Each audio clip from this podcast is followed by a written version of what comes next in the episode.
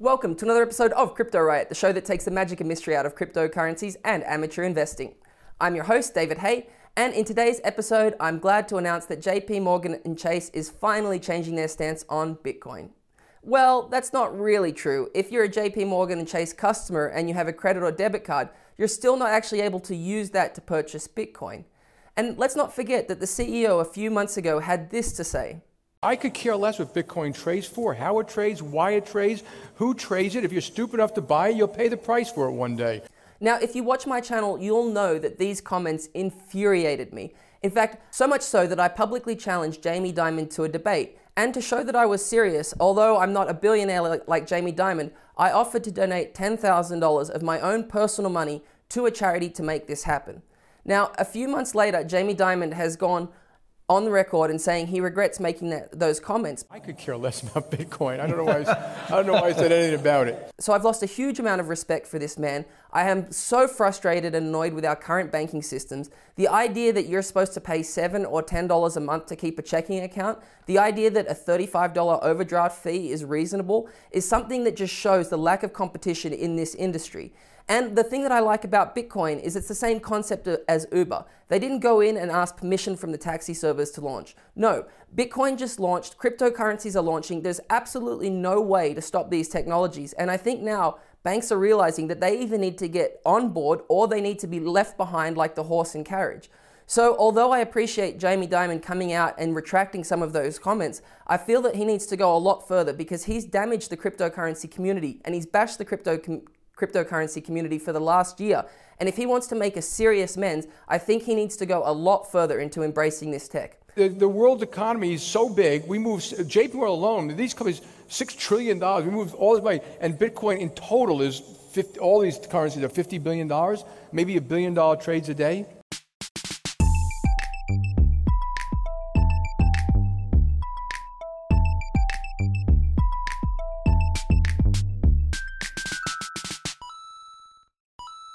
For me, this is professional negligence. He fully understands the competition and the threat that Bitcoin uh, holds to his bank.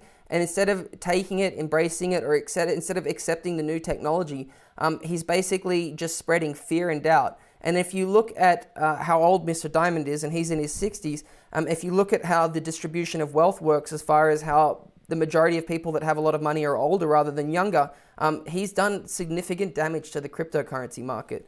So while he's got a $6.7 billion uh, quarterly profit, um, while he goes and talks shit about the best financial systems we've ever come up with, uh, it only took him a few uh, months to come back and double down on those promises. So this is actually back in February.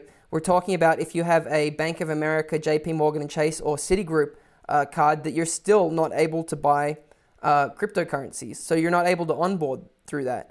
And it was only a few days later that he finally, there's finally an internal memo coming out, and he says, look, cryptocurrencies are here to stay. And that's sort of where we're left with now. It's obviously, it's obvious that Jamie Dimon, uh, through his ignorance and negligence, has gotten backed into a very difficult corner.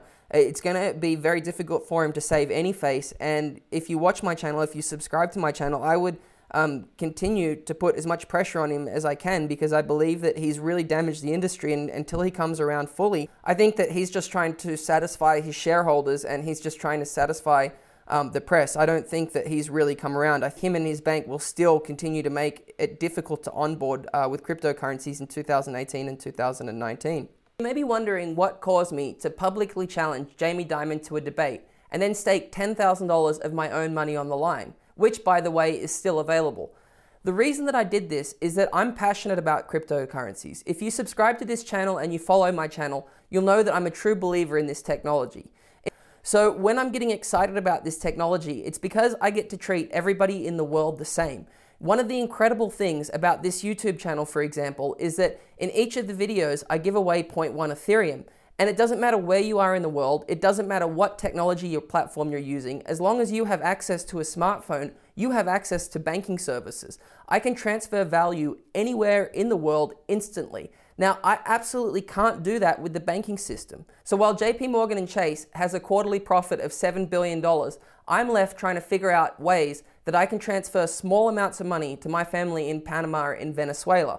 And while I'm doing that, The CEO of this very same bank goes on and challenges the network, in fact, the only network that works for me. While Visa card, MasterCard, and all of the banking systems have continually failed me, the one thing that I have been consistently able to use are cryptocurrencies and Bitcoin. So it's personal for me. I'm not a rich man. $10,000 is a lot of money for me, but I am very serious in my conviction. I am very frustrated and I'm very annoyed at this. So I'm glad that Mr. Diamond has now changed his tone. I'm glad that he's recently said um, that these comments were a mistake. I want to think that his intentions are sincere. I think that this is much more of a political move on his part. His obvious incompetency and his obvious inability to understand technology has forced him into a corner where he's obviously made himself a fool. Now he's trying to backtrack out of that situation, and I would encourage all of us in the cryptocurrency community to not let him off that easily. My daughter sent me an email saying, Dad, I own two bitcoins. my formerly smart daughter. So my offer of $10,000, which I'll donate to charity if Jamie Dimon debates me in public, still stands. I'll be in New York this month on the 24th for the NAC3 Bitcoin and Blockchain Conference. Now, I'm still using the hashtag DebateDavid. You can follow me on Twitter at David Hay Crypto. It would be great if we could get this hashtag started again. And realistically, I know there's a small chance of Jamie Dimon actually debating me. But if he's going to use his billions of dollars of resources to spread fear and doubt about Bitcoin, I think it's only fair I think of creative ways to bring out the real truth about what cryptocurrencies are actually doing in the world.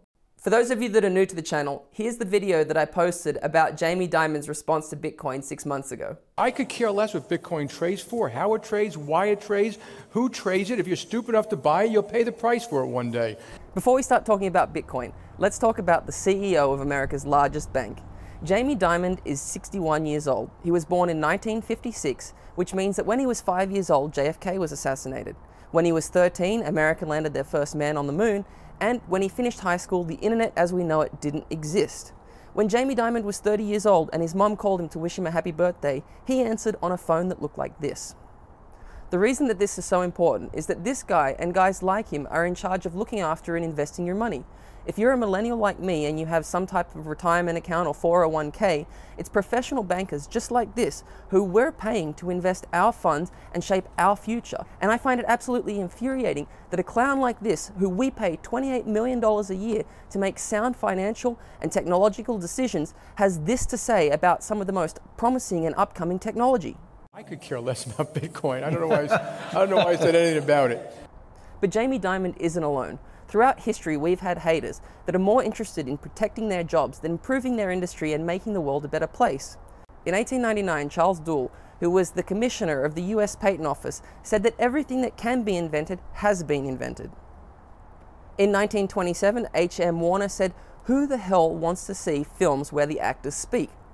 The fact is that Jamie Dimon is protecting a dying industry and he doesn't even know it yet. I don't personally understand the value of something that has no actual value.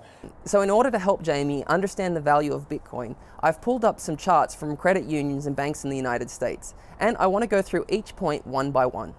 So, Mr. Diamond sees absolutely no value in Bitcoin, but he does see value in having a US checking account, which is interesting because if you have a US checking account, the chances are you're paying approximately $10.27 per month in fees just for the pleasure of having that account.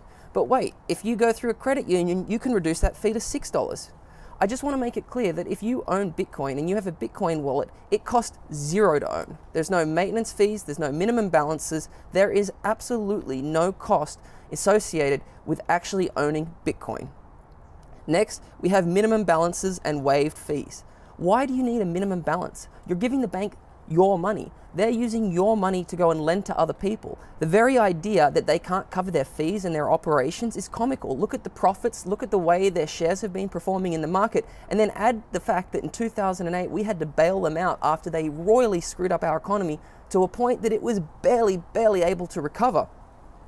Now they want to tell you it's, oh, incredible. We have online banking.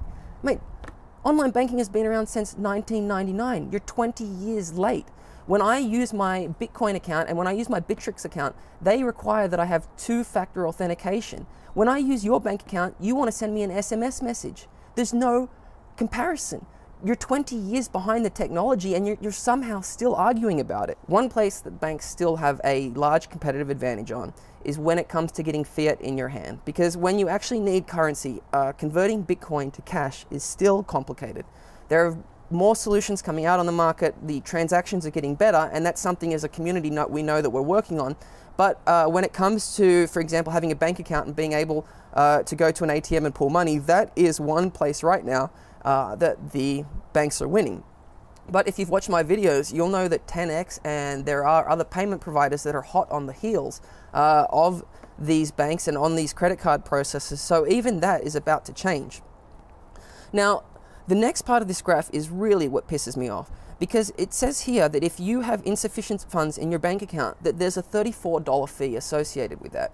Now, I want to point out that the minimum wage before tax in the United States is $7.50. So that means that if you're a single mother and you're working, and let's say that you go shopping and you overdraft your account by $1, you'll be charged $34 in fees. Now, if you want to go and work, you've got to go work five hours to go and pay off that stupid overdraft fee for a dollar. And you could say, well, that single mother, she should have uh, checked her balances more often, or she should have done something else. Look, I understand that you shouldn't overdraft your account, and I understand that it was a mistake. What I don't understand is how the fact that you were able to advance somebody literally $1 for one day, you can somehow justify the fact that you need a $34 fee. Everything's done electronically. You're not servicing the customers. This wasn't like some huge, massive inconvenience to you. There's absolutely no reason or possible way that you can justify a $34.48 fee. And when the credit union says, oh, here's a, here's a better deal, we're going to give you a $27.82 fee, it's ridiculous. Bitcoin and cryptocurrencies are changing this. We are getting rid of banks. Things are becoming peer to peer. We're building systems of trust. We're building uh, uh, technologies where we don't need to trust banks anymore. And the important thing to note is that banks haven't treated us very fairly in the past either.